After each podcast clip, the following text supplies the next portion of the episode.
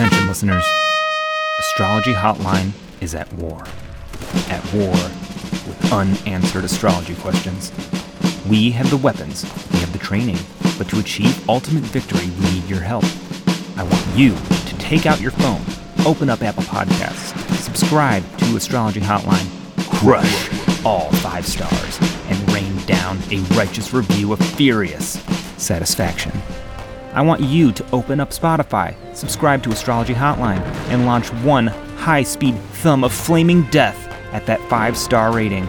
And I want you to find the gnarliest, most insidious astrology question you can find. Email it to astrologyhotlinepod at gmail.com so we can slaughter it mercilessly on the show.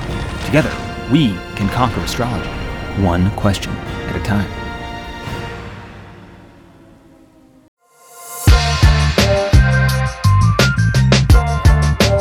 Do we want to move on to Pallas? Um, Yeah. So just a bit about Pallas uh, astronomically. Pallas kind of belongs to that category of protoplanet, similar to Ceres and Vesta. Though Ceres is the only one that gets that minor planet designation. Uh, it's still pretty big. I believe it's the third largest object in the asteroid belt. It also has a very eccentric orbit. Um, highly inclined, so it's like way off the ecliptic, and it has a similar ex- ex- uh, eccentricity uh, to Pluto. You know, so sometimes it's much closer to the sun than other other times in its orbit, uh, which does seem to show up in Pallas' significations, but we'll we'll get there. Um, so Pallas is named after the goddess uh, Pallas Athena, probably primarily known as just Athena. So we'll probably end up using that kind of interchangeably. But uh, Pallas Athena was the daughter of Jupiter, or Zeus, and is the goddess of strategic battle and wisdom. It's also the patron goddess of the city of Athens. So some versions of her mythology, and it's another thing to keep in mind, is that there's a lot of different stories um, about kind of all these goddesses, but there isn't really a. You can't really say that there's a canon, but you know they all kind of become relevant. But some versions of the story have Pallas's not having a mother, uh, but just emerged from Zeus's head. Um, others have story going that uh, Zeus swallowed her mother, uh, Metis, the goddess of counsel. I believe, maybe trying to might be misremembering, but trying to cover up one of his affairs uh, from from Hera. no way. I, yeah, why, why would he want to do that? Zeus having an affair. Yeah, God, Zeus is a he's, he's a handful. But yeah, after swallowing her, you know, he got this headache, and uh, in some of the stories, some of the gods had to like split his head open with an axe to to get her out. But you know, despite all that, um, Pallas Athena, or just Athena, really, um, at least initially, was Zeus's favorite child. He had a bunch of them. And it's kind of where you get some of the significations associated with Pallas of, you know, daddy's girls. Um, so, you know, where we get uh, Pallas Athena from, just the name, is in one version of the story. Athena ended up killing uh, her best friend in a sparring match being sort of overcome with guilt. Um, she took the name in honor of her dead friend, Pallas. Hence, you get, you know, Pallas Athena or just Athena. Uh, another version, though, has Pallas as Athena's father, interestingly, who had tried to rape her, and she killed him and took his skin and wore it as like a, a cape, I think, and took his name as, as kind of like part of the trophy, you know? Uh, which, while uh, maybe not a big part of the sort of canon that you know you can't really say exists, generally, Pallas is, uh, Athena is you know Zeus's daughter. It does you know seem to kind of play into some of the themes that show up with Pallas, um, which you can get kind of from other parts of the story, but relevant nonetheless. Anyway, um, Zeus made Pallas Athena along with his other son Ares, uh, god and goddess of war. Like they're just kind of in charge of war generally. Pallas is known to be responsible for some of the more, uh, just the strategic and sort of thinking component. The idea of like honorable war, you know, gentleman's war, if you will, which it's more of a Having a code. yeah, a code of ethics uh, with war. That's the thing with Athena that really distinguishes her from Ares. Well, Ares is, you know, kind of uh, just like bloodlust mode, just kind of rush into battle and just kind of go into berserker mode and, you know, slaughter everyone. Pallas, you know, would come up with a plan, have a strategy, and she was uh, distinctly not emotional um, about her approach to really anything for the most part. she did have, you know, episodes of, of emotion, but that is kind of one of the um, important components of her significations is that sort of um, kind of cold, uh, tactical, kind of unemotional approach to things. But as a result, though, she actually repeatedly not only defeated uh, Ares in you know many of their little spats, um, she, like ended up humiliating him on multiple occasions. Uh, there is a theme there too of several stories. Which won't cover all of them, but um, where she really just I mean she ends up showing up a lot of of the other male gods.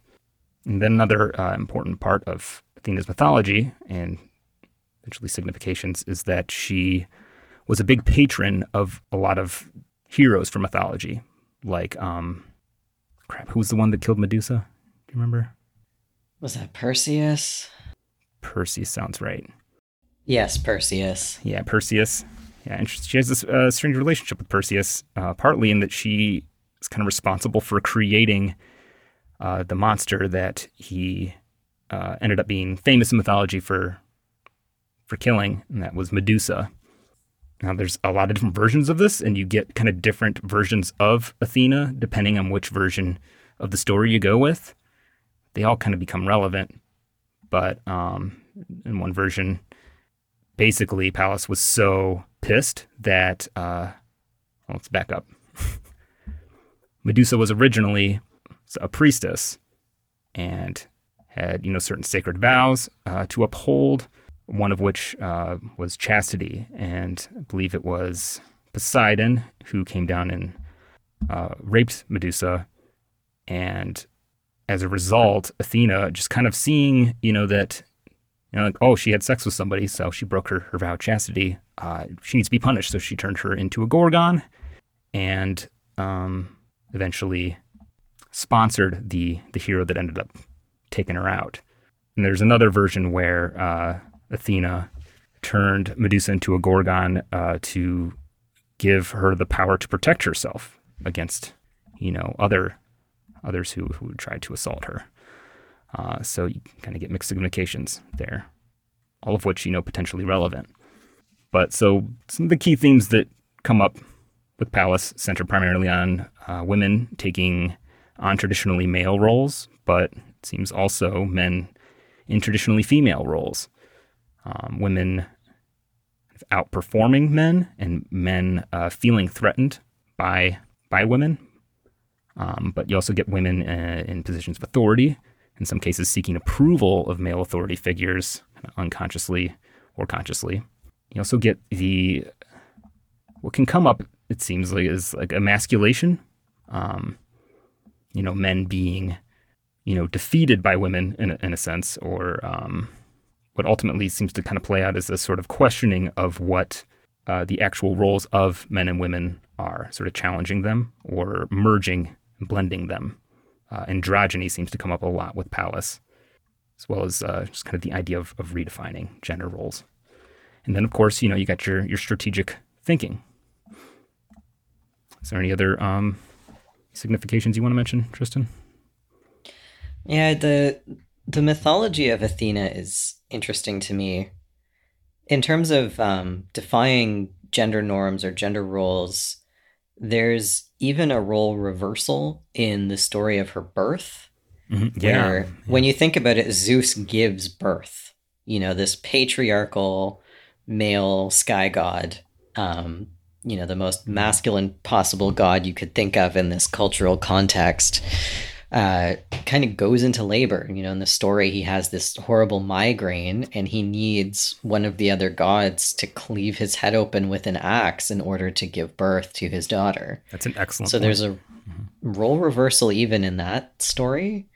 Um, but yeah, there's a her relationships with women, with other women in her mythology are very interesting. They're not great. Um, there's the myth of Orestes. Um, Orestes is, you know, I won't tell the whole story from beginning to end because it's quite long and detailed, but essentially, Orestes is put on trial for killing his own mother. And, you know, that the the Erinyes, the um, monstrous beings who will chase after people who've broken the laws of fate, uh, who've broken sort of the moral laws of the universe, go after Orestes for killing his mother.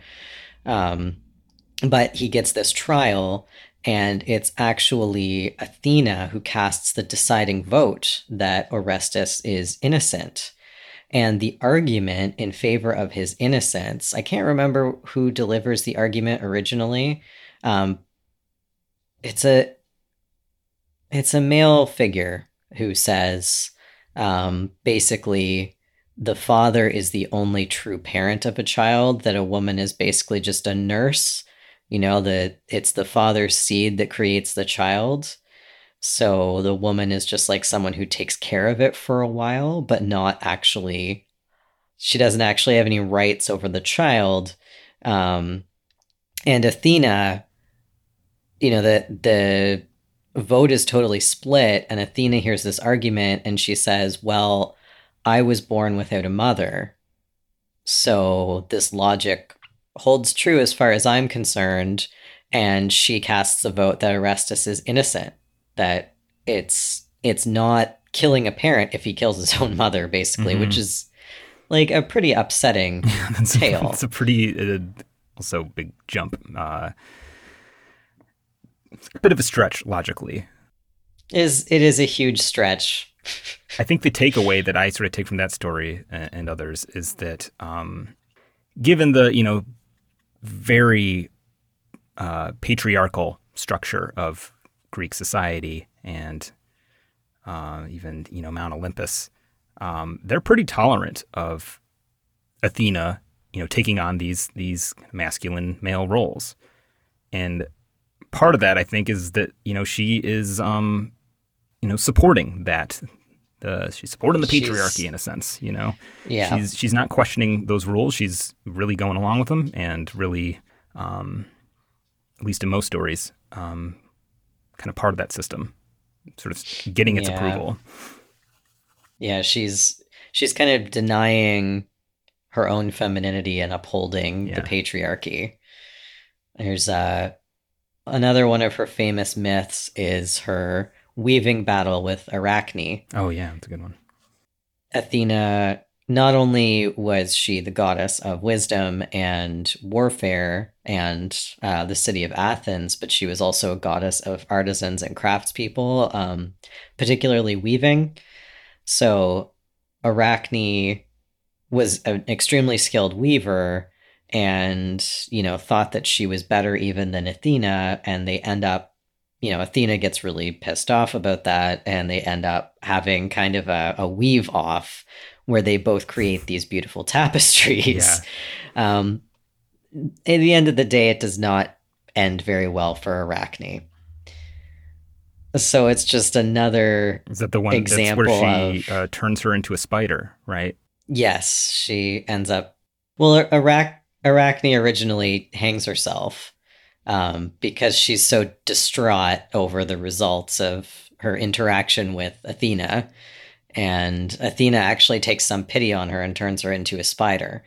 Um, but nonetheless, it's just like in every single tale.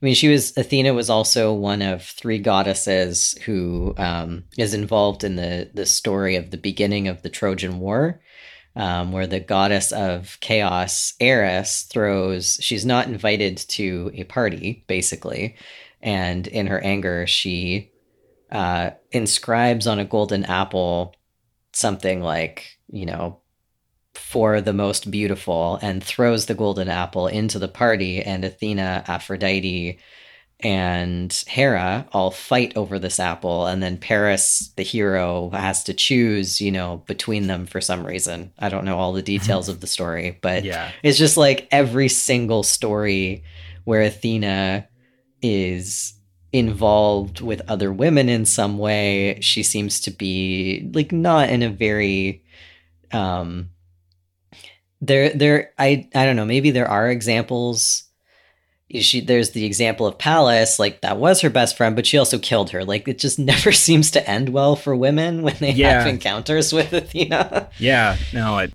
it's almost like an aside thought. I, I do kind of like to think of Greek mythology as a little bit like a sitcom sometimes because it's almost like not about the story itself. It's about, you know, putting the characters in this situation and, hmm you know, learning something about the character or the character learns something about themselves, you know, in, in that situation.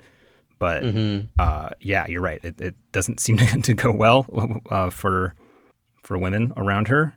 So yeah, she does seem to really kind of deny a lot of the the traditional feminine roles, like motherhood as well. Uh, I mean, she was one of the virgin goddesses. Um, I think there was one situation where, the story of where uh, I can't remember, terrible with the names. Hephaestus. was it Hephaestus that tried to? yeah, Hephaestus tried to have his way with her, and she Yeah. fought him off. Yeah, she fought him off. It was almost kind of like it's really makes Hephaestus sound really pathetic. Yeah, he kind of um, you know blow, blows one on on her, her thigh, and uh, she kind of like brushes it off, and uh, with a, a rag drops it on the ground, and that rag impregnates um, Gaia, right, the, the Earth, and births this baby, this kind of kind of half god. It's like a demigod baby, right? and it's not really her responsibility. I mean, it's not hers. Uh, and even if, if it was, she might not think that you know she, it's not actually her baby. If nonetheless, she does take responsibility for it. So I mean, there is like a um, a, a highly principled element to Athena's personality, perspective, and approach to things, um, but not maternal. She puts the baby uh, in a box.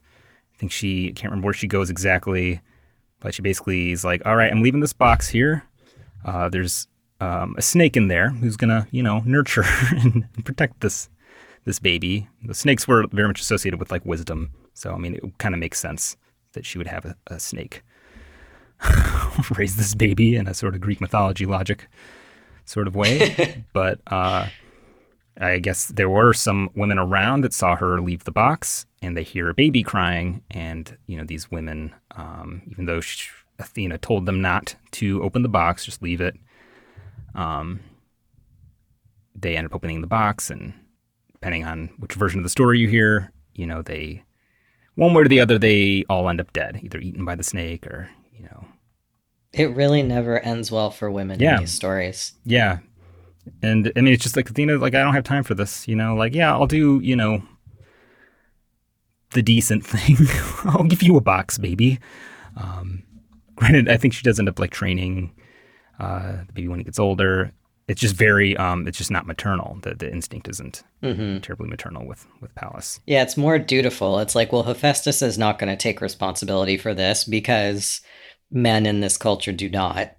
Um, so, you yeah. know, why would, why would I that? guess I'll do something about it so that this baby doesn't just die. It's really more of a sense of moral obligation than it is, you know, an actual desire to nurture the child. Yeah, yeah, and I guess that's what I find um, just interesting about the whole story, uh, or what you know. It makes me wonder what exactly it was, um, what it triggered, you know, with the Greeks. Like what sort of things got brought up? Because I mean, the the Athenians at least they named their their city after her, and this is uh, you know a level of research I haven't gotten into, but um, I think generally, I mean, you get what maybe kind of from a modern perspective is. Um, you know, a, a woman who doesn't really recognize the the distinction between, you know, male and female roles, at least not as far as they apply to her.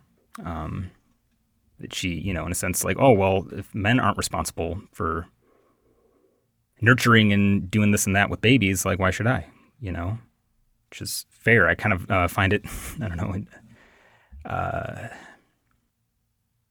something about the figure of Pallas Athena that really sort of forces, at least maybe from the modern perspective, um, men to challenge, you know, their own um, kind of traditional role. Like, well, maybe if I'm having this negative reaction to what she's doing, maybe I should be, you know, be held to the same standard, you know, as maybe mm-hmm. I'm holding women to, you know. Did we want to maybe get into some examples? Did you want to share your own personal example? Yeah. So, uh, Pallas is really um, the one that I would say is most responsible for selling me on, on asteroids, uh, at least initially. And now I can see them. So I have um, Pallas uh, in an exact conjunction with Mars in my chart. Uh, it's within 10 minutes. It's a very tight one. And uh, for me, you know, Mars rules my my 10th and my 5th houses. Um, you know, it's pretty connected to my chart, either by aspect or rulership. Um, but I found uh, some of the symbolism there really hard to ignore, especially when, you know, while I can maybe see some of the themes more broadly in my chart, um, the Pallas element really seemed to add some specificity. Uh, like, for example, be one of the really kind of simple ones um, is that uh, Mars rules my, it's the dispositor of my moon. Uh, moon being associated with the mother. And also rules my 10th house, so that does traditionally get associated with the mother sometimes. Which I, not one that I always used, um, but could be some connection there. But my mother uh, was a lieutenant colonel in the army. You know, another element of that that shows up uh, quite prominently, uh, having Mars, you know, ruling my fifth house, just like the house of children, is um, you know when my son was first born, you know, his mom was going to college, and I ended up taking on a lot of the maybe traditionally roles traditionally prescribed to women, you know, or to to mothers. You know, I remember getting a lot of Mr. Mom jokes at the time. Um, and not that that's uncommon at all these days. But, you know, ruling my 10th, uh, I was a massage therapist for uh, about 10 years. And that is a traditionally um, more of a female dominated in- industry. And even, you know, it's, it's astrology is probably, you know, both the, the consumers and the practitioners of astrology are probably a majority of women my partner Megan, she has Pallas uh, hanging out with her her first house ruler, and while you know she may not necessarily recognize it, I definitely see her as a very strong uh, kind of Pallas type. You know, a kind of strong-willed and assertive woman who's not you know afraid to stand up for herself. I would say that those uh, types of women have been a big part of my life, and and I guess I you know, maybe seeing that conjunction maybe made me realize how um, much that's a very distinct part of my life that is maybe not something that I tend to take for granted, but something that um, is maybe not the norm for most people. Do you want to tell the story about shooting your friend in the teeth? Because that was my favorite. that was the clincher for me. Uh, yeah, when I was a kid, um, I really loved playing uh, airsoft. Right, those, those little, um, not quite BB guns, but you know, you you shoot and, and they hurt, and you know, as long as you wear goggles, you're probably fine. Um, but on two occasions, I accidentally shot two different friends' uh, front teeth out with the airsoft gun leaving giant gaping holes in the front of their mouth. Uh, in both cases, their parents had to run them off to you know emergency uh, dental. Um, I don't know. I guess there's emergency dentists, but I remember they had to leave immediately, and uh, nobody ever wanted to play airsoft with me again. And I also felt extremely guilty. Fortunately, I didn't get you know the worst case scenario of that. Of you know, I, I didn't kill any friends, but um, I I did. You didn't have to take on their names yeah. in front of yours in in honor yeah. of accidentally killing them with airsoft guns. Yeah, it, it also probably bears noting that, that Mars uh, is in an overcoming square with a bunch of 11th house planets, um, which just kind of adds adds to that.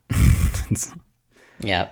Pallas, Pallas, and. Athena, and Mars are literally overcoming the planets in Kyle's 11th house, which represent friendship. Yeah. So, you know, don't be afraid to be friends with me, though, everybody.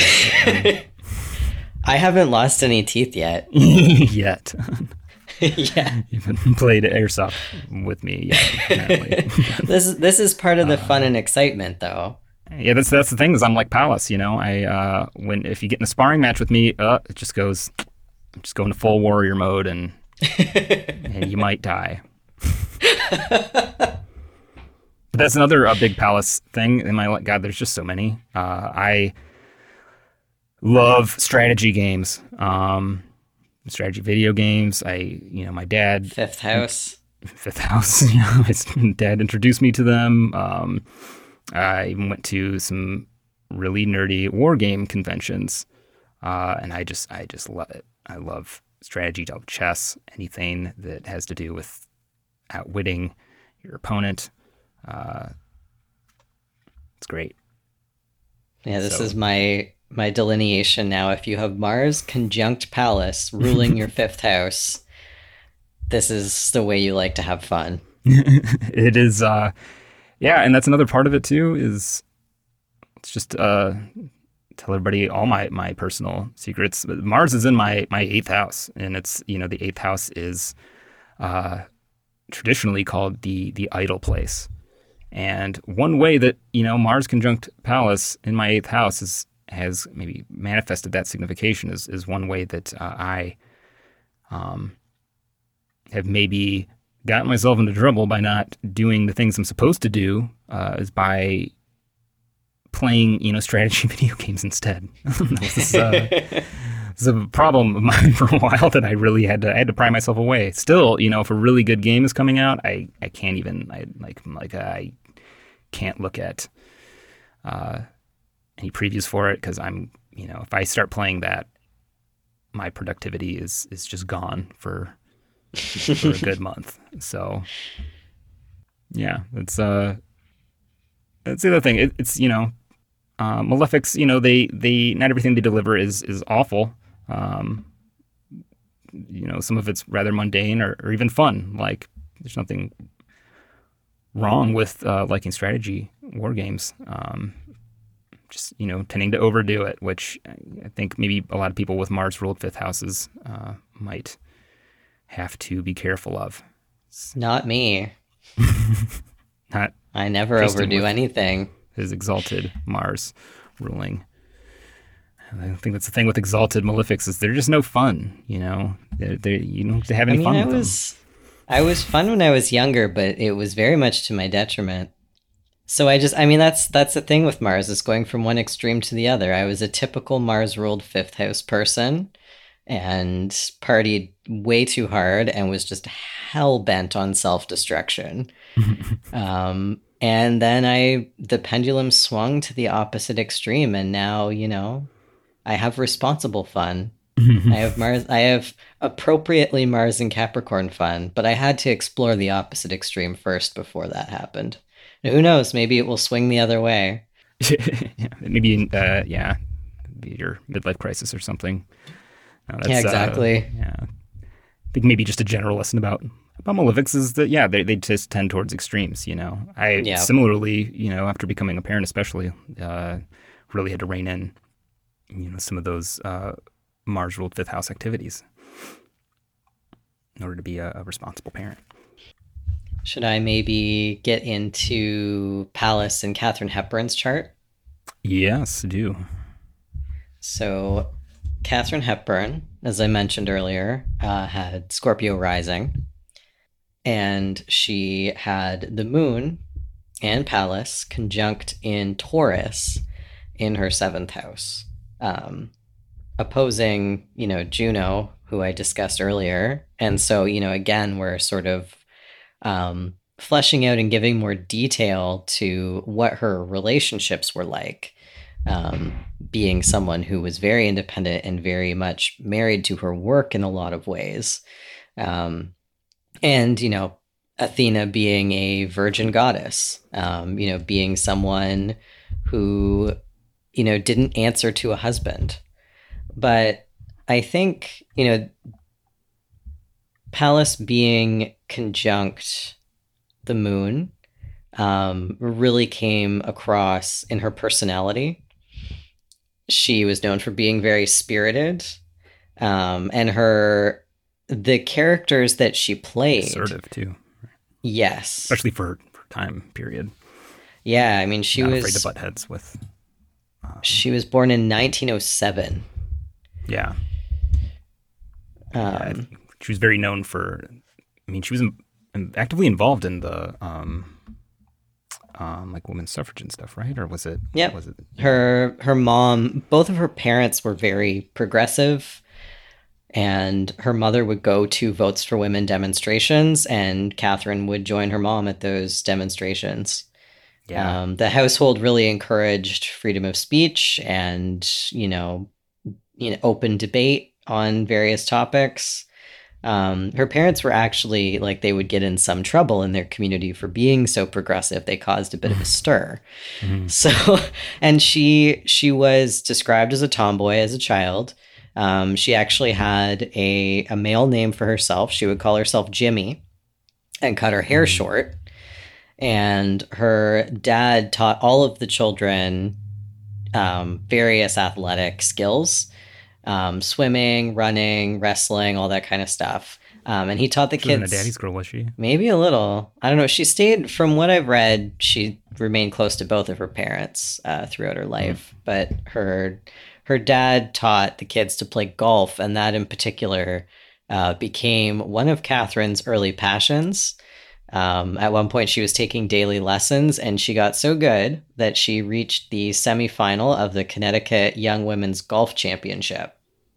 Hmm. She also um, she really lo- liked swimming, and she used to take ice cold swims every morning, saying that the bitterer the medicine, the better it is for you. Which just really that yeah. really feels Athena to me. That is, yeah. It's uh, thinking of She-Ra. I don't know if you're familiar. I I really need to watch that show. Female equivalent of He-Man. Yeah. Yeah, the like recent reboot. I've seen a couple episodes of it and it's really good, but I haven't I haven't seen enough of it. Um my my favorite there's uh this beautiful image of Katharine Hepburn in one of her early roles literally dressed up in this like mythological Greek Amazon garb. So like just literally looking like Athena. Um, so this early role was a film called The Warrior's Husband, and this film tells the story of the Amazons um, who possessed the sacred girdle of Diana. And so, in this society that's portrayed in this film, um, women actually play the traditionally male role in their society, uh, where they have all the positions of political power and they're the warriors.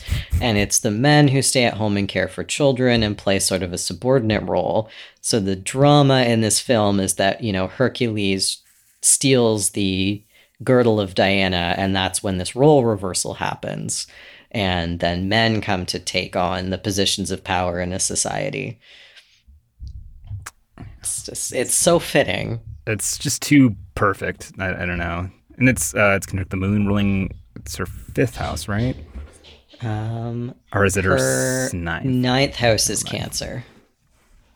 Yeah, that's right. I mean, she had some pretty uh, strong political beliefs too, as I recall. Yeah. I feel like a lot of my thoughts too are coming from the watch the movie The Aviator.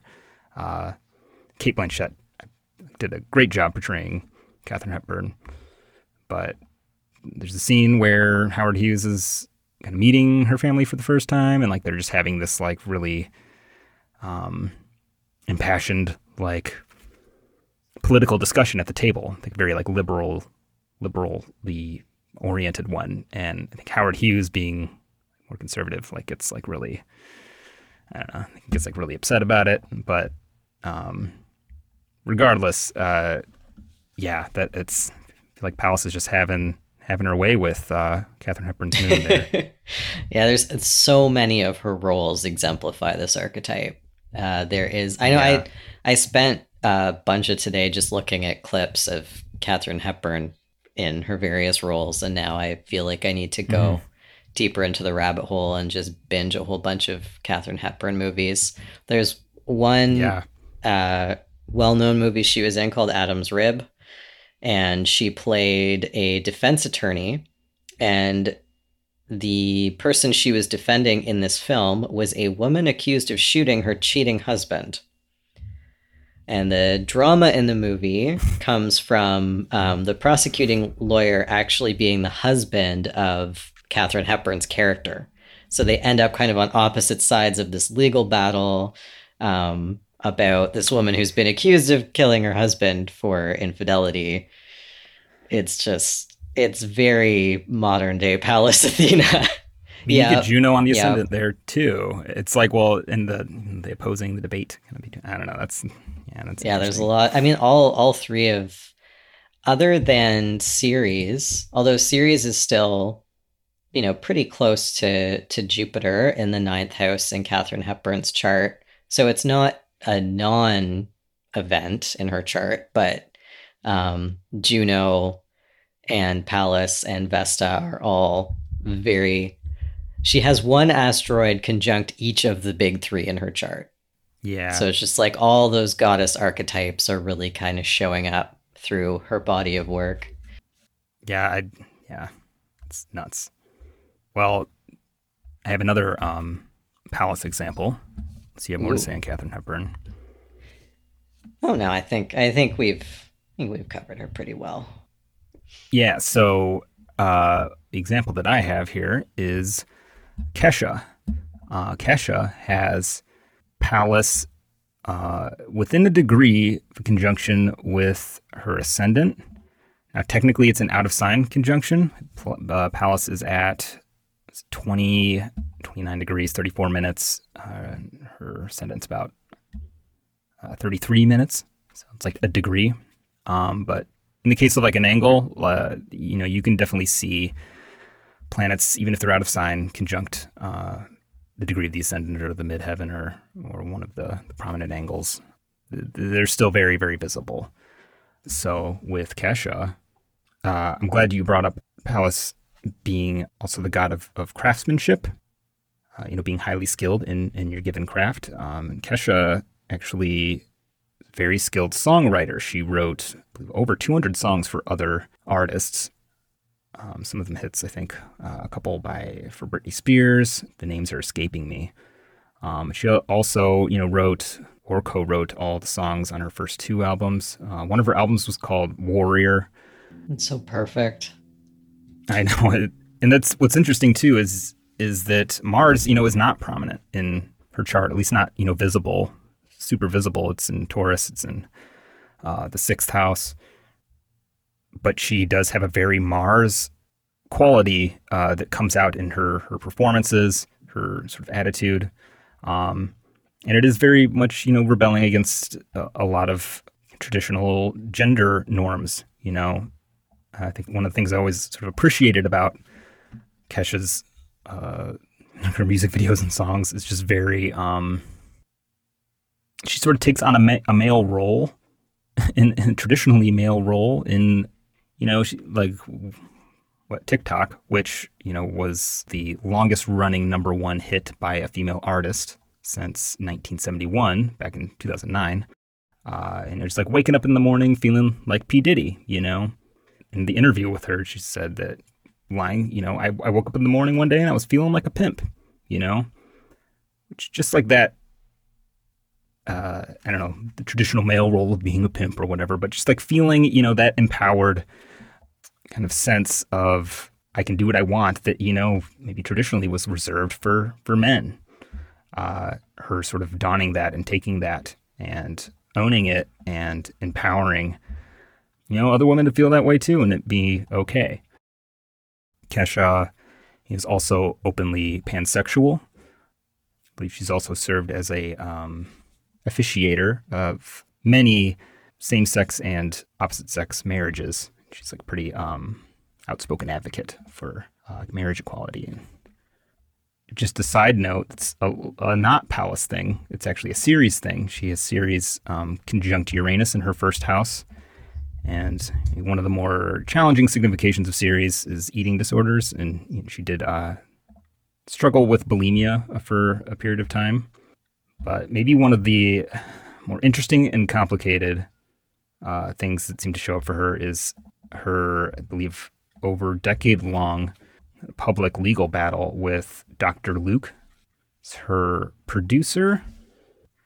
I know I it, it's such a complicated case that I, I, don't want to speak on it too much. Um, sounds to me like the the main dispute is you know that Dr. Luke raped her, did all kinds of sec- uh, sexual psychological abuse, um, and really has been kind of using his uh, leverage, you know, from his powerful position to kind of keep her in the contract. And actually, more recently, this is a big story that I, I'm not going to do justice, but uh, I believe the initial rape allegations were dropped by the courts. Uh, so it became a, a countersuit where yeah, Dr. Luke uh, countersued her for defamation and breach of contract. And then, um, you know, I believe that, I mean, there's been a lot of countersuits involved um, between both of them. And I think what I find interesting, most relevant, is this has been going on for a long time. Uh, at one point, Dr. Luke did try to um, make a deal with her, like, hey, drop the rape allegations. I will drop, you know, my breach of contract countersuit and everything. And she's like, no, I'd rather, um, you know, it, it, it's about like the principle. It's about, you know, getting justice. It's not about like what's convenient for her. Um, just seemed like a very Athena mindset is that, you know, the, that, that is why, part, partially why, you know, the Athenians chose her as their, their deity is the, you know, the justice seeking uh, element of, of Athena. Um, granted, she did have some, some nasty revenge components, she could get riled up. But um, for the most part, I mean, she tried to be be fair. Um, nonetheless, um, you know, a lot of this was going on during the Me Too movement, and she did receive, you know, like a ton of support from the artistic community and just the public at large. Uh, she seems like it recently, the, Dr. Luke kind of lost his suit due to a new law that is really trying to address um, the way that uh, you know which rich white men uh, are able to use the system, the legal system, to basically barrage people with uh, countersuits and, and legal technicalities that keep them from you know speaking out against them, uh, and that has been working to her advantage. And you know, it doesn't look like the the final outcome of, of these legal battles are, are anywhere near over, but you know, it does seem to have turned in her favor, you know, over the last few years. You kind of get that theme of uh, just really challenging um, the sort of structural authority that that men have, and recognizing that imbalance and seeking to to rectify that. You know, that shit ain't right, right? Damn right. I'm thinking about the way mythic archetypes evolve over time relative to the culture they find themselves in. And as people start questioning, you know, patriarchal norms and start fighting against systemic discrimination against women and um, non-binary people and basically you know people who are not straight cis men who've you know dominated um, our social institutions for quite a long time. Um, that the archetype of Athena sort of evolves alongside that. I'm actually uh, personally a polytheist, and a question that often gets asked, you know, of people who work with, you know, some of these actual deities is, you know, how can you um, have a relationship with a deity who's done these horrible things in their stories. And um, that sort of idea of mythic literalism that the stories of the gods are literally the deeds of the gods. Um, I don't think that's necessarily how ancient people understood their myths, and it's certainly not how I think most. I mean, I can't speak for all polytheists, but um, you know, I don't meet many polytheists who take the myths literally. It's more a case of, you know, people have an experience of something that seems sacred or divine and they give it a name, but then they have to refer back to their own culture in order to flesh out what they've experienced. And so if they have this experience of a divine sense of female authority, um, within an extremely patriarchal, extremely misogynistic culture, you end up with these kinds of stories where like there's a bit of conflict inherent in these in the classical Athena stories where there's a kind of rejection of other women that goes on in these stories. Um, and I guess I'm, you know, looking at Pallas in actual birth charts of, you know, modern people um, mm-hmm. makes me kind of hopeful that that um, our experience of that archetype is starting to change. Well, you think of like how that archetype would function in Greek society. Um, yeah. Which is very patriarchal and male dominated. You know, how that archetype functions is, you know, just taking on the, to some degree, the qualities of patriarchal structure it's in, you know, and that being sort of how she uh, is able to exercise the power that she has, you know, and even yeah. Zeus like getting the validation from her father, her only parent, for doing that. You know, there's a lot of uh, motivation there for for her to to keep supporting that system. And you know, I could definitely see how that theme can show up in people's charts as well. But like you were saying, kind of the evolving cultural landscape you know, there's like versions of these mm-hmm. myths that predate even the Greeks, and um, that you know were very different depending on the the context. I think there are a lot of astrologers now who are working with kind of pre-patriarchal versions of, of the myths, uh, which is not mm-hmm. something I know enough about to, to speak on, but there's definitely a, a lot of nuance to to the way these archetypes can be used.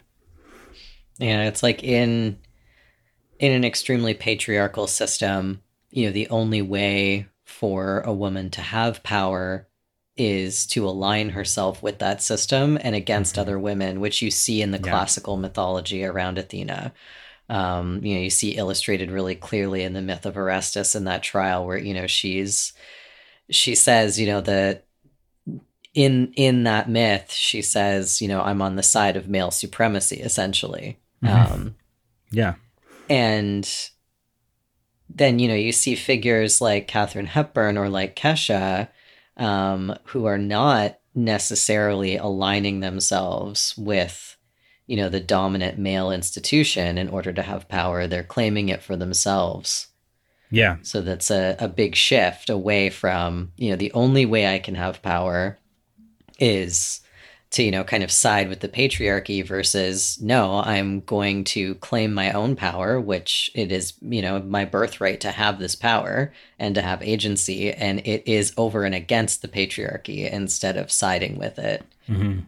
well i think that's that's a really good point because so much of the athena archetype is just the a word like entitlement gets you know has like negative connotations into it but like that was just athena from the start like that was who Athena was. You know, she was born a warrior, clad, fully clad in yeah. armor. She emerged she from was, yeah. head wielding a spear, fully like, grown. She was just yeah, powerful right adult. from the get go. Mm-hmm. But I think yeah, with like you know Kesha, one of the things so attractive about her is that yeah, she does have that like she exudes that like I'm entitled to this power. Like it's mm-hmm. not up for debate or to be questioned. It just is, and yep. I think that's part of uh, and what the, the archetype is about. Should we move on to Vesta? Yeah, that's a good idea. All right. I will start with some astronomical notes on Vesta, um, which is the brightest asteroid visible from Earth. It can at times be faintly visible to the naked eye Um, even though it's not the biggest of the asteroids, it's extremely reflective, which is kind of neat because Vesta is the goddess of the hearth fire. So the brightness and reflectiveness of the asteroid is symbolically relevant here. Um, there's another fun astronomical fact about Vesta that makes it unique. Um, and I'm quoting from the Max Planck journal here. Um, the asteroid Vesta is unique. Unlike all other minor planets that orbit the Sun within the main belt between the orbits of Mars and Jupiter, Vesta has a differentiated inner structure. A crust of cooled lava covers a rocky mantle and a core made of iron and nickel, quite similar to the terrestrial planets Mercury, Venus, Earth, and Mars. Scientists therefore believe this onion like asteroid to be a protoplanet, a relic, a relic from an early phase of planet formation more than 4.5 billion years ago. All other protoplanets either accumulated to form planets or broke apart due to violent collisions. And another shorter way of making this point, uh, just from Wikipedia, is Vesta is the only known remaining rocky protoplanet with a differentiated interior of the kind that formed the terrestrial planets. So it's uh, it's a really interesting piece of the history of our solar system. I thought Ceres and um, Pallas were both proto protoplanets. Maybe they are, and it's just that they're not different kind. Yeah, they don't they don't have that differentiated interior that makes them, you know, the same kind of protoplanet that formed the Earth or Mercury. It's more like reading the differentiated interior as being like the main thing. But yeah, I don't. Yeah, and I haven't, you know, really Sorry. that that's okay. I haven't really figured out, you know, how what this might symbolize if we're trying to draw some symbolism from the astronomy. But you know, Mhm. if any listeners are interested um, in what that might mean, what sort of meaning we might attach to it, there it is.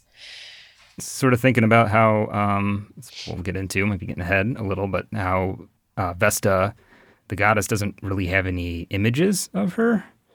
Almost like uh, really, just kind of represented as like an object, like a like a torch. Yeah, It's almost like a I don't know, like a disembodied planet. yeah. Well, maybe I think the cult of Vesta was the last one when Rome was Christianized to be totally disbanded. So maybe there's a bit of a last one standing kind of symbolism there. Mm. Oh, I didn't know that. Yeah, that makes sense. And there is also a group of smaller asteroids with a composition similar to Vesta um, that were probably created from a huge impact. And they hang around in the same area, and they are called Vestoids. So I find that Oh. very fitting since Vesta the a cult, of. Vesta, yeah, has, well, not just any cult, but has a dedicated group of people Mhm. who are constantly attending her flame at all times. The Vestal Virgins. Vestoids, Vestal Virgins. Yep. That's that's interesting. I like that. Yeah, I thought that was fun. So, mythologically, Vesta uh, was the Roman goddess of the hearth, home, and family. And her Greek equivalent is Hestia, who is also a goddess of hearth, home, and family. There isn't a lot of mythology around this goddess in either one of these iterations. Um, but the cult to Vesta in ancient Rome is pretty fascinating.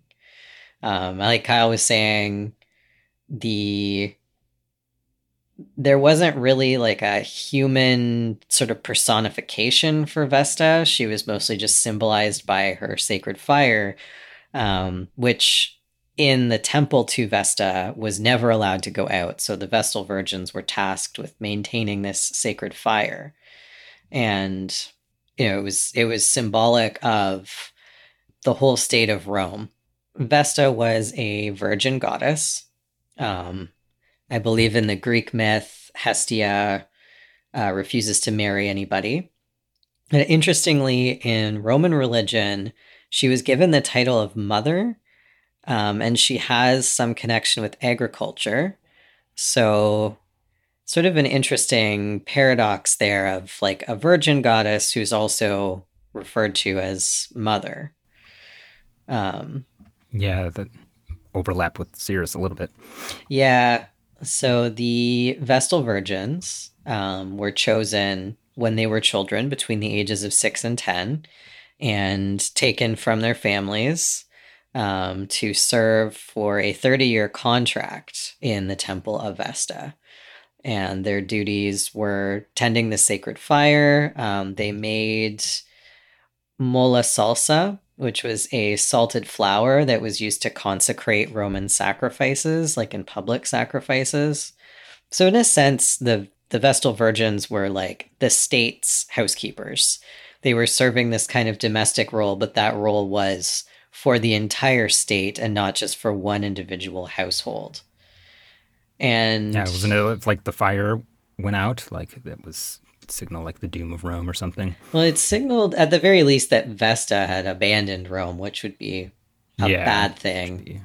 And mm-hmm. if any one of the Vestals allowed the fire to go out, she was punished. Yeah. Quite brutally. yeah, it's like many things in the ancient world, uh, it was an interesting lifestyle. Um, the Vestal Virgins had a lot of rights that other women did not have in ancient Roman society. They were very, very, very honored. Um, when they became priestesses, they were legally emancipated from their father's authority. And, you know, in public places, um, they were given the right of way at public games or performances. They had a place of honor that was reserved for them. Um, they did not need to take an oath in order to give evidence. Um, it was customary for anyone giving evidence to swear an oath. And in the case of the Vestals, their word was just trusted without question. Um, they were entrusted with wills and state documents. Um, the penalty for injuring them was death, and they could free condemned prisoners or slaves just by touching them. If a person uh, sentenced to death happened to see a Vestal on their way to being executed, they were automatically pardoned. So they mm. had this like very unique and sort of powerful position in society. It, it's interesting to me that you know, the Vestal Virgins being like the tenders of the attendees of the sacred fire, um, attendees of this like sacred thing, which, you know, kind of by proxy makes them sacred. But then, you know, anything that it's almost like anything they touch uh, or see or, you know, anything that like interacts with them kind of becomes sacred as well. You know, like it makes me think of, um, like signing an autograph or something. Like, you know, somebody famous signs um, a basketball, suddenly that basketball goes from you know a ten dollar value to like a ten thousand dollar value.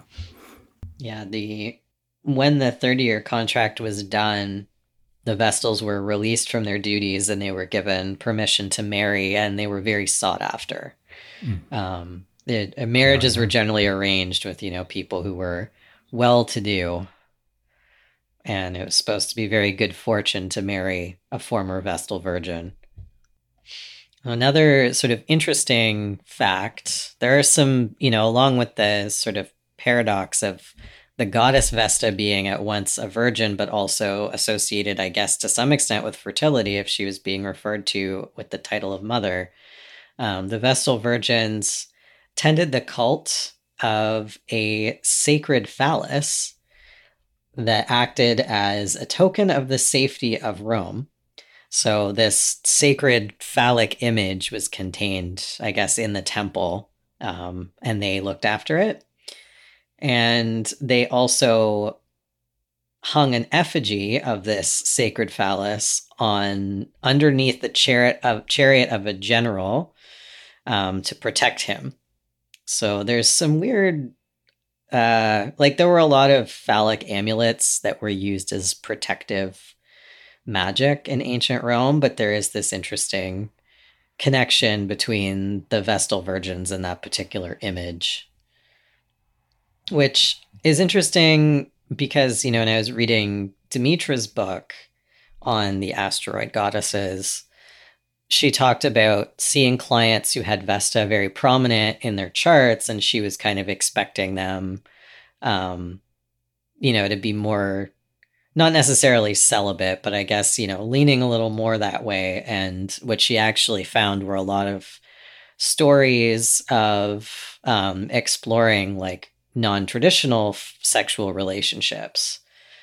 So there's this sort of like the whole issue of sexuality and, you know, the whole spectrum of it, I think is very much connected to the Vesta archetype in astrology. Yeah. Uh, like almost think about it as just kind of presenting this idea of um, sexuality and sacredness and, you know, what, I don't know, you think about just the myth, um, the Vestal, maybe not the myth, but the Vestal virgins themselves, you know, they gave up basically in order to get the privileges, some of which you know are just what were afforded to to men in general, but uh, to get like extra privileges.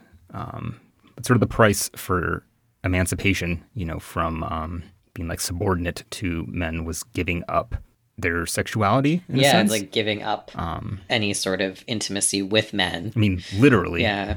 Yeah. It's like, oh well, there's something weird about that, and it does seem to be a, a recurring theme, just like in society. I don't know the the idea that uh, from a lot of men's perspective, like, oh, once I can't have sex with you anymore, uh, now I can respect you and treat you as an equal. Yeah, that it is something that you see. I mean, it's still a problem in our culture now. Mm-hmm.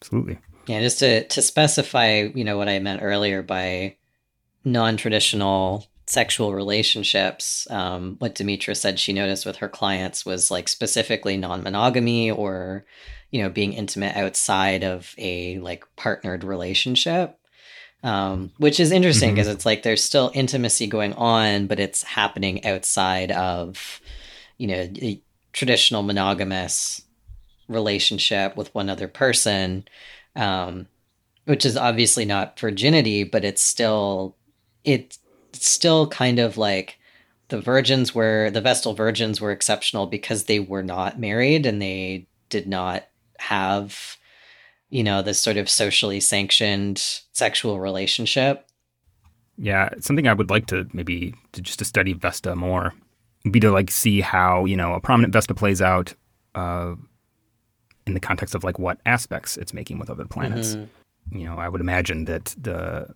any other planets, even like just a sign-based configuration, is going to maybe influence that planet, similar to the way it would, you know, with the the traditional planets. I do have Vesta in the first house in my own chart. And one of the areas of emphasis uh, Demetra George puts on Vesta in her in her work is devotion um, having a devotional spirituality. Mm. And that actually very much rings true for me. Um, I've been. Yeah, don't you do some of that like tradition, uh, that devotional practice? Just a little. You know, that devotional practice to the the gods. Just just a bit. I've been unusually religious for my entire adult life, and there's no. I wasn't raised particularly religious, and I tend to be pretty skeptical. So it's just odd that I keep kind of getting pulled into it, but I was actually um, I worked in the church for about three years. Um, and I was pretty active in the church in the years prior to that. And I have always had, you know, I, I practiced some uh, non traditional spirituality when I was younger as well, like witchcraft and dabbled in paganism a bit. So whether I was um, following a pagan or a Christian spiritual path, I have always had an altar in my home. And you know, the center of Vesta's cult is the hearth, is the the domestic area of devotion and sacrifice. Um, I've I've never not had a space for that in my home, and it has never not been sort of like the most important part of my home, um, and an area of central focus. But like maybe the most and I do like have a tendency towards very ecstatic religious experiences, which Demetra talks about in her book too, as being a very Vesta type signification. Um, to the point that at one point in my life, maybe, and I guess like four years ago, something like that, um, I was dating someone, um, but wasn't really serious yet. But I sat at my altar to pray one night and ended up having an ecstatic religious experience. And after having that experience, I just didn't, I did not want to be in a relationship. I just wanted to to do my practice and to pray and I ended up um, leaving that relationship and there was a period of time where I seriously considered like taking a vow of celibacy and just being like I don't I don't really feel like being in relationships at all like I'm good to just I'm really getting my emotional and spiritual needs met from my devotional practice so it felt kind of like a distraction. And like as a kid, I used to think about, you know, joining a monastery and stuff like that. Ultimately, that did not end up being the path I took, but it's kind of interesting that I've got Vesta in the first first house, and that was at least a serious consideration at some point in my life, which is maybe odd. Like I don't think a lot of people uh, seriously consider walking yeah. that particular path. I, I think that you're Vesta uh, example uh, was really maybe one of the ones that sold me on Vesta. Was the one that sold me on Vesta because you know we do have very similar charts. Not that they're exactly the same, but uh, like I have Vesta and it's in the second house. It's like the one asteroid that's not really doing anything. It's you know my one little bit of fire, which seems appropriate, but I want to keep it tucked away in my second house. But that's something that like yeah I have no I've, I've never been uh, I just have the cynical part uh, of religion. I do not have any any of the devotional practice uh, element. But um, I don't know. What you're saying but kind of makes me think about, um, you know, the idea of you know taking time, which is not like an uncommon practice for people. Like take time out of a relationship to like find yourself again, right? Oh yeah, yeah, that's a good point. And thinking of yeah about like you know what. Um, it's like the the price of intimacy is sort of I don't know. It's like you're, you're mixing your fire with someone else's. You know, is it sacred anymore, or you know, or does it? Um, I don't know. Like Vesta like brings up this question of asking you like, what is your sacred space? You know, is that something physical or is it something deeper? Is it something that you would be willing to share or potentially sacrifice in order to be in a relationship with somebody else. Um, yeah. Yeah, as there's a lot. Can you maintain that in the context of, of relationship? Yeah, exactly. Maintaining your own. And I mean, that's that's also something Demetra um, emphasizes in her interpretation of Vesta as this kind of idea of being self-contained and independent. Um, so you know, perhaps there's Vesta might bring up some questions around that because when you are in a relationship, what is yours becomes your partner's, and what is your partner's becomes yours. Your lives start to mix together, and you know you can still maintain some independence in a relationship, but um, you become more interdependent, and the you know line uh, or where I start and where my partner begins, you know that isn't always totally clear when your lives are really meshed together. Um, it's a, another asteroid that is prominent in the chart of Katharine Hepburn, who is just just all the asteroids going on in her chart.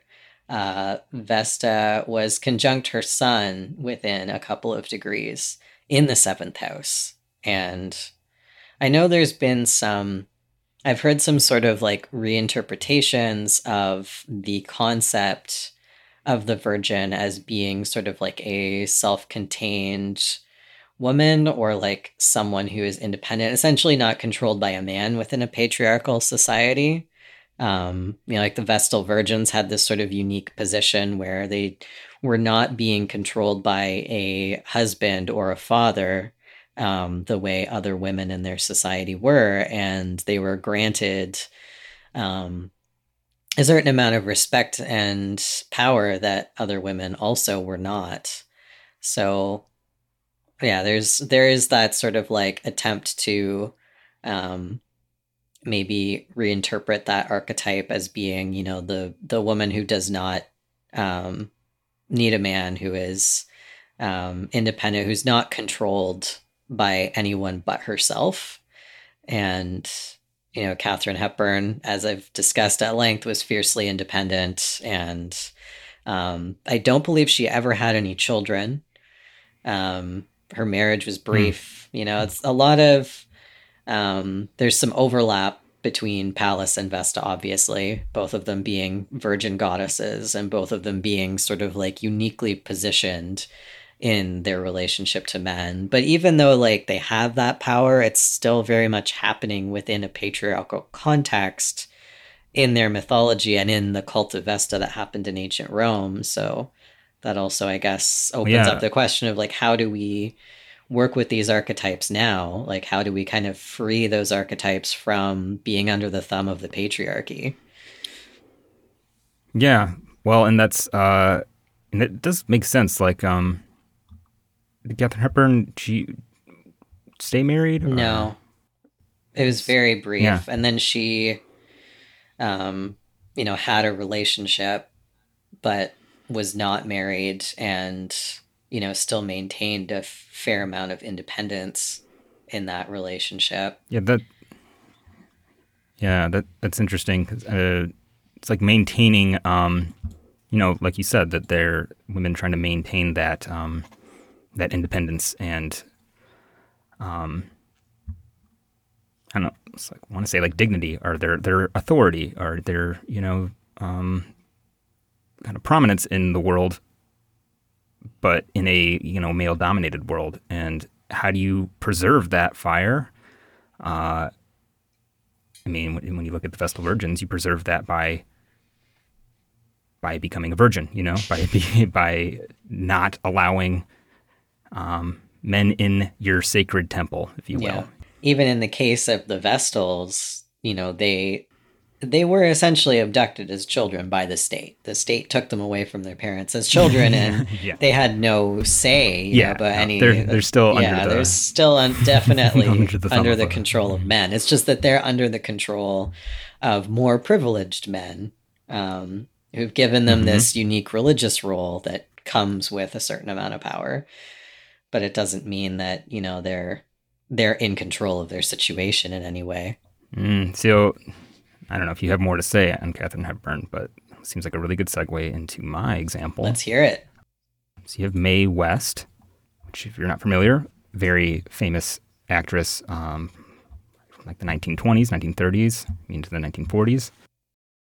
So Mae West has Taurus rising uh, with Vesta exactly conjunct her ascendant, uh, as well as Ceres uh, within just a couple degrees, and then Venus ruling the ascendant in Cancer, applying pretty closely to Juno. So all the, those three very active in her chart, uh, very prominent. So Mae West, a bit of a more than a bit of a, a sex symbol, huge sex symbol during that time period. It's really known for uh, it's kind of like very scandalous, scandalously sort of flouting sort of prescribed roles of, of women, uh, of modesty, right? She was an early uh, gay rights activist and uh, women's liberation supporter. She was very outspoken about her views, and she really kind of made her career. Uh, she like utilized the controversy, the controversy that she stirred up. She said, "I believe." Well, thing. She was known for her her quips. You know, she's very um, clever, and uh, her kind of body double entendres. You know. Um, just kind of like oozed sexuality. Uh, but she said, I believe in censorship. I made a fortune out of it. and one of the um, examples of that is early on in her career in the 1920s. She wrote, produced, and directed uh, very risque, but commercially successful plays um, in New York on Broadway. Titles of which include, you know, The Drag, The Wicked Age, Pleasure Man, and The Constant Sinner. Oh, I love this. Yeah, very very religious, very um yeah, just challenging that uh, that whole archetype like very visibly. Well, and the whole um, relationship between religion and sexuality is very relevant to her career mm-hmm. and very relevant to the Vesta archetype. Well, and it's also probably really relevant that uh, Mae West had Mars in Aquarius in her 10th house, um, which would be in an uh, overcoming sign based square with with Vesta and Ceres. So shaking things up. You know, while yeah, I mean, she's really challenging and rebelling against that um, uh, those ideas uh, because well, here that's how it plays out. uh, in so, in response to a very commercially successful play called Sex, just sex, um, get right religious, to the point. Yeah, uh, local religious groups complained to the city council, and the theater was raided. She was arrested along with the rest of the, the cast and sentenced to 10 days in jail for corrupting the morals of youth. Oh, wow. Yeah, and uh, they offered to, you know, let her go by just paying a fine, but she chose to spend the 10 days in jail because she wanted to use the, the controversy to stir up publicity. So just love that Taurian stubbornness, getting mm-hmm. it done. Yeah, and, uh, but I don't know, something that I, I sort of think about with Mae West specifically is, I mean, she was she was a sex symbol. She was like a almost like a sexual goddess kind of of the time. Like there were, um, you know, posters of her in, a lot of young men in the adult men's bedrooms. Um, you know, she almost in a sense kind of worshipped herself. That there's something uh, about the devotional element that is almost like you know she becomes like the the receiver of the devotion. yeah, that's interesting. And I mean that's kind of true in the case of the Vestal Virgins too, where um, I mean, they weren't worshipped as gods or anything, but they were given such special reverence mm-hmm. by people in their society because they were so associated with the sacred and with, with everything that was thought to hold society together. Yeah. But, you know, Mae was reverenced for different reasons, but nonetheless. And yeah. there's like, there's that reverencing around sexuality too, where the Vestal Virgins are sort of given reverence because they're non-sexual. Mae is given reverence because she is very openly sexual. Yeah. When it's almost like she's kind of saying like um like I can be sexual, you can be sexual, and your fire isn't necessarily being compromised. You know, maybe that's not the fire. Maybe that's the fire that uh probably what Mars and Aquarius would say is that, you know, the man is uh having you having you believe in. You know, this is a the the real fire is, is within you, you know, or something like that. I don't think she ever said that, but uh, she was very comfortable, you know, taking on that role and challenging. You know, in the 1920s, a society that would have been terrified uh, of a woman like her, but she, you know, they were also, you know, deeply drawn to her, and she was a huge celebrity. And she's on my list of heroes already. I really knew nothing about her before you. Yeah, no, she's awesome.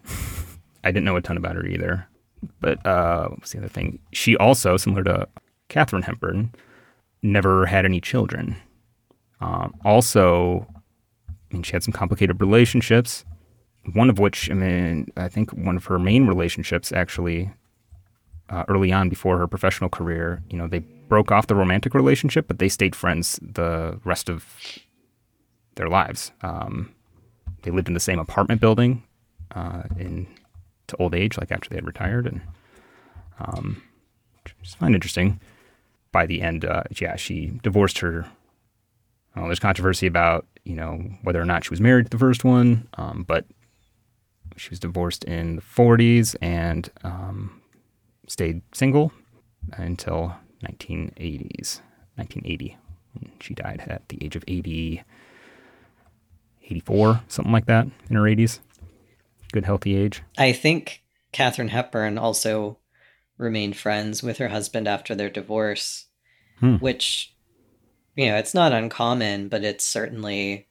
I mean, it's one of those things like I tend to remain friends with most of my exes, and I, I'm always shocked that um, there is still like a weird stigma around that. So I don't know how it was, you know, for Katharine Hepburn or Mae West, um, you know, during that time period, but I mean, there certainly is like people get weird about it if you're still friends with your ex. They're always like, "Are you sure that's healthy?" And you know, people are really skeptical about it. Um, I don't know if that's uh, connected to the asteroid goddesses in terms of you know unconventional relationships in any way, but yeah, I mean, yeah, I mean, I mean, convention would be that you. I don't know, because whose convention are we talking about? But yeah, um, yeah, I know. It's like, where does that come from? yeah, I guess that's it. The convention is you just don't split up, and then, I yeah, I don't know where that idea comes from. I just I know my own experiences that you know I run into this fairly often. If I tell people I'm friends with exes, they're like, "Oh, is that is that okay? Like, are you sure that's a good idea? Isn't that weird for you?" Yeah, no, actually, um, I mean, Vesta isn't particularly prominent for me, but uh, you know, my ex-wife and I get along well uh, a good, healthy co-parenting relationship, and a lot of people think that that's that's weird. Like, oh, you guys should hate each other or, or whatever. But it's kind of making me think about um, Vesta in the sense that you know, with Audrey Hepburn and Mae West kind of having that theme of staying friends with the ex. It's almost like you're able to. Res- I don't know. Maybe they felt like they uh, were able to be respected more uh, when they weren't having sex with the person. You know. Yeah.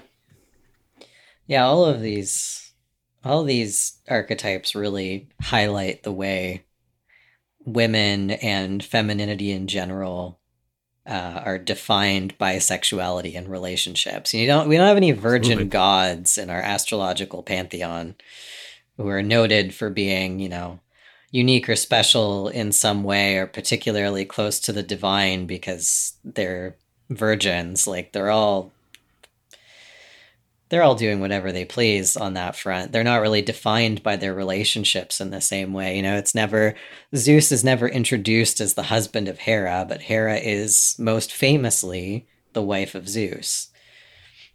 Yeah. Yeah, exactly. what I really love about um, the asteroids, or like starting to really love about them, is that uh, even if they did nothing, but just like looking at them and just thinking about these concepts, um, for both men and women, like how do you relate to these themes?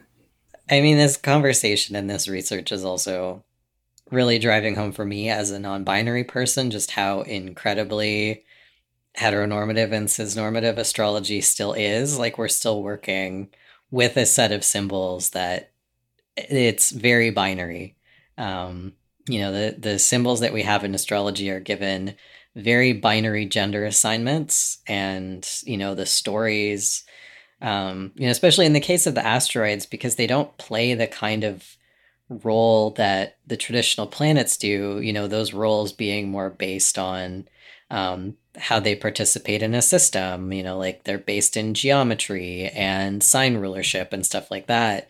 You know the only sort of interpretive um, resource that we have for working with the asteroids is the mythology of their namesake.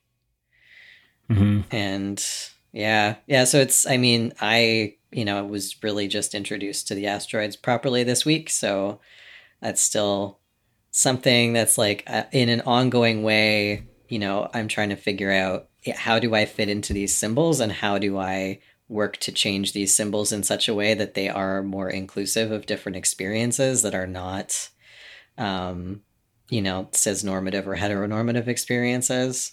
Yeah. Where do i see myself in all of this? Um you know whatever your relationship to gender uh you experience these you know archetypes. Um you're relating to them. Uh i think that a lot of maybe male privilege is not really having to or not having to recognize their relationship to mm-hmm. um, these themes and concepts. Um, but you are. It's it's there. Yeah. Like and and astrology can be a really good way of maybe drawing your attention to those things. See, you know, for sure how you're interacting with them. Yeah, so like I have I have no choice but to grapple with this because it's constantly on my radar. Um, you know, and that's part of privilege is just not really yeah. having to think about it because you're the default. So, you know, that doesn't really set off big alarm bells for you. Mhm. um, or you're not sort of forced to think about these ideas day in and day out because they're directly affecting, you know, every aspect of your life and making it more difficult and more complicated. Absolutely. I mean, I, I know I'm I'm guilty of it to some degree. Like I uh, would like to prefer almost like oh my my inclination is like oh well the, the planets are just planets and they have these archetypes and like I don't really want to think about it as as gendered, but you know yeah they're all men they're all men. like I don't know if like it's easy it's easy for me because I live in a culture where uh, male is almost the default kind of gender. And we do at least have Mercury. Yeah, androgynous And Mercury. even even in traditional astrology, you know, and that all of the planets are given very binary gender assignments of masculine or feminine, but Mercury can be either one, maybe that's why where you find it. Yeah, maybe that's why uh, I read something about. I guess there's a debate in the astrological community, or some segment of it, about whether or not Vesta rules Virgo. Um, I, I don't know, It- but I, I can see where maybe maybe some of that's coming from. Mercury, um, it's like the androgynous planet.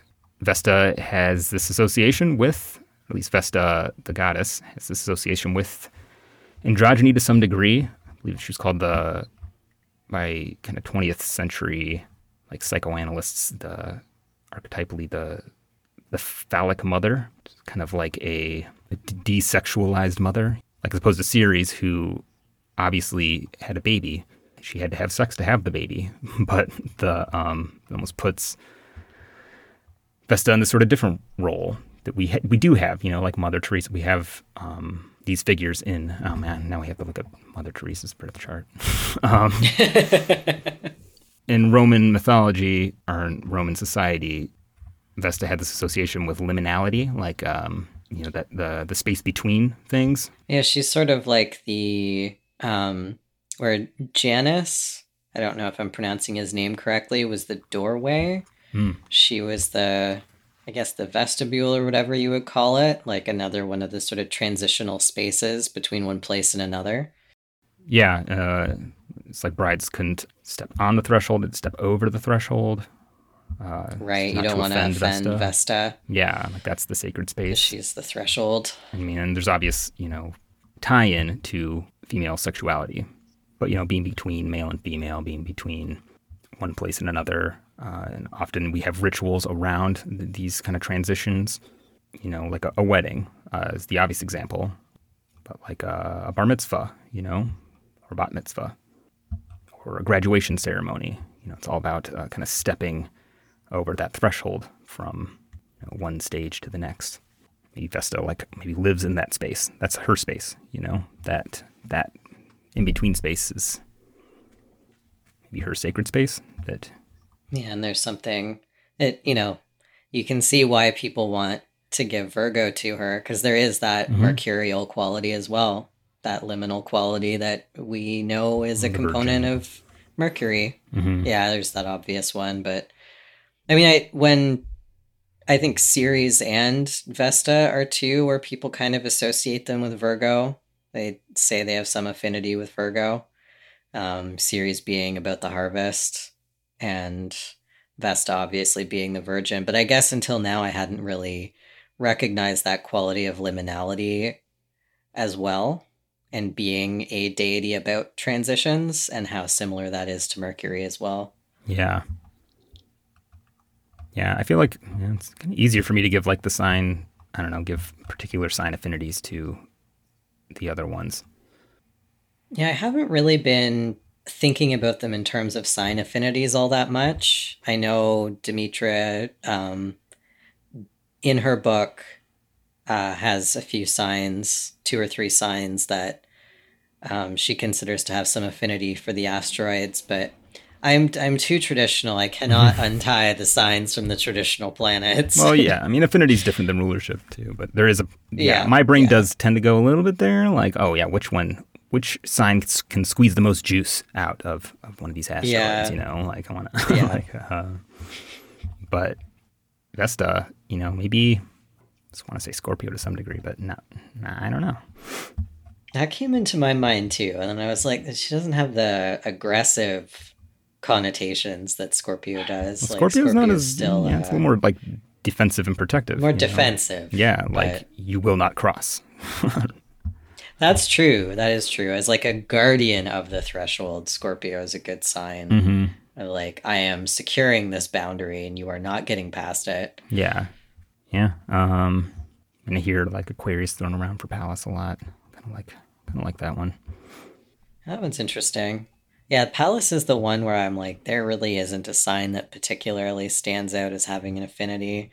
Maybe Scorpio, again, for that reason that uh, Athena is more of a defensive war goddess, not an offensive Mhm. one. And she's more, she tends to be, not that this is necessarily a Scorpio thing, but um, at least in the sense that, you know, Scorpio is the nocturnal side of Mars and a little bit less direct in terms of how it, or less, a little more subtle in terms of how it influences or responds to crisis and conflict. Um, Mhm.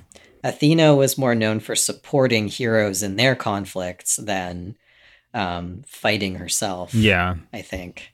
she also took like a strategic approach when she did fight. Um, she Yeah. tended to do better. She didn't actually fight as much as like Mars did, but um, didn't have like the She blood. to win the bloodlust. did. yeah, yeah, Yeah. She was gonna win, and she would do it because she had a plan. You know.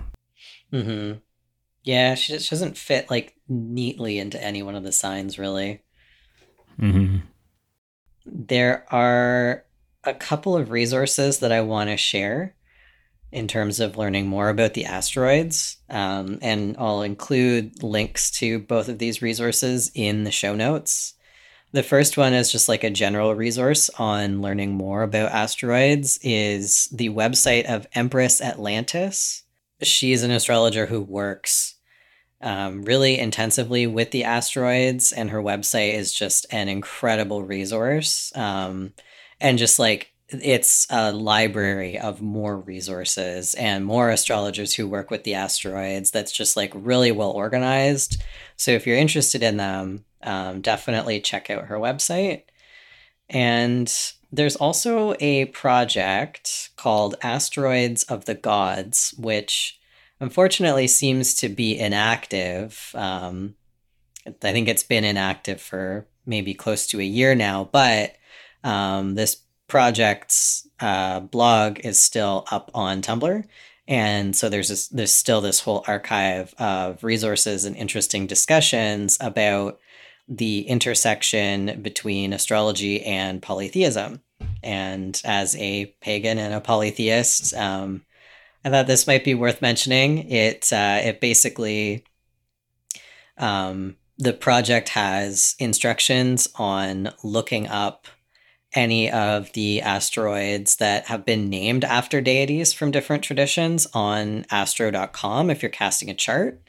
So if you are a polytheist and say you're a devotee of Dionysus or Diana or Odin, there are asteroids named after those deities, and you can look up their numbers and pop them into your birth chart on astro.com. So um, people were using that um, you know, as a tool to think about their relationships with their gods. Um, you know, depending on what house and sign it was in, you know, if there was sort of a message there about um, that particular relationship or what that relationship is asking of them. So, anyway, check that out.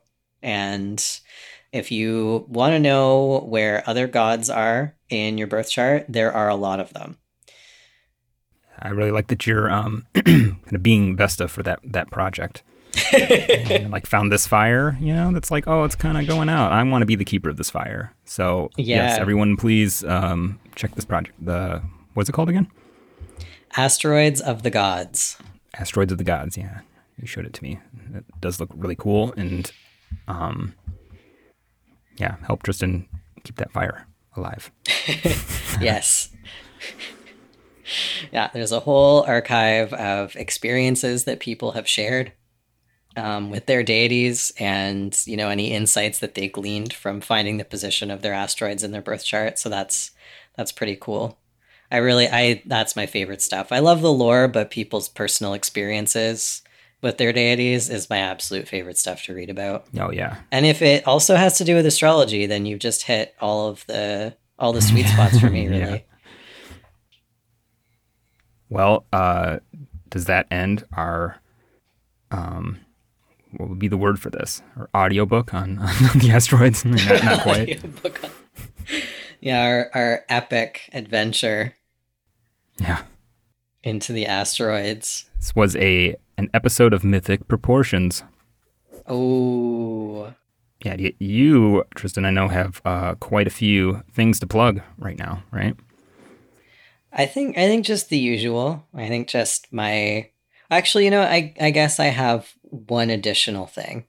Um, so you can find me on Instagram at Bad Sign Astrology if Instagram is your thing.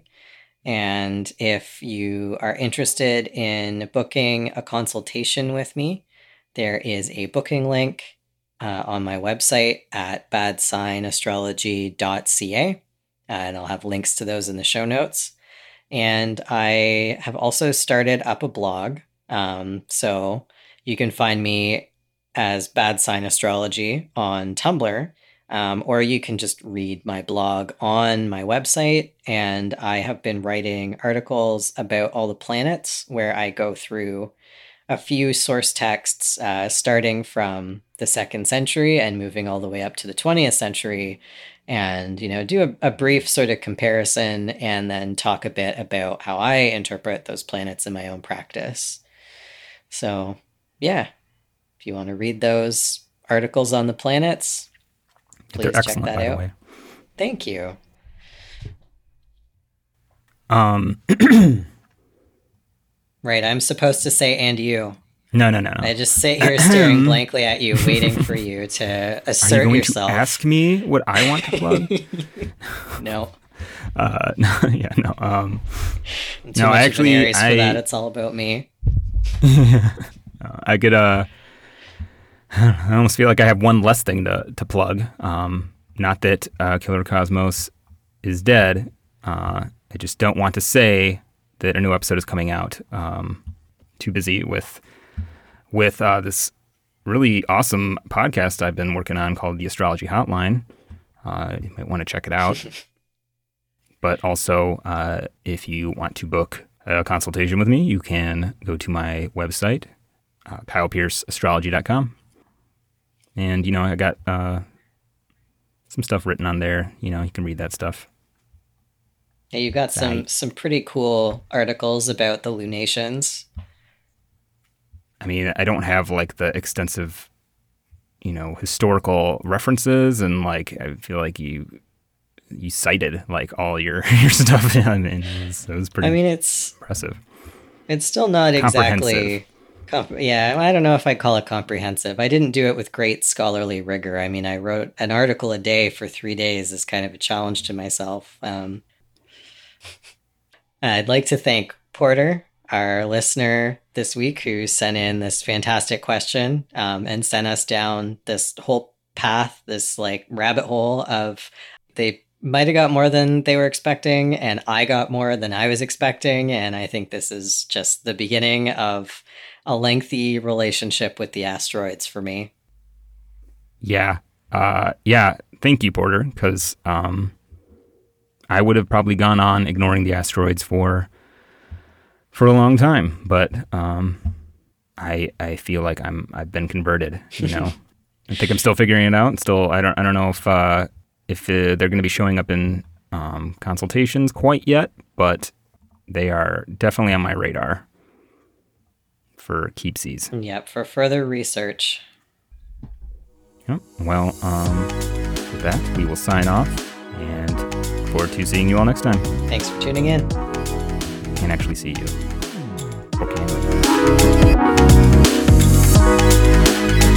If you have a question you would like to hear answered on Astrology Hotline, go ahead and send us an email at astrologyhotlinepod at gmail.com. Attention, listeners. Astrology Hotline is at war. At war with unanswered astrology questions.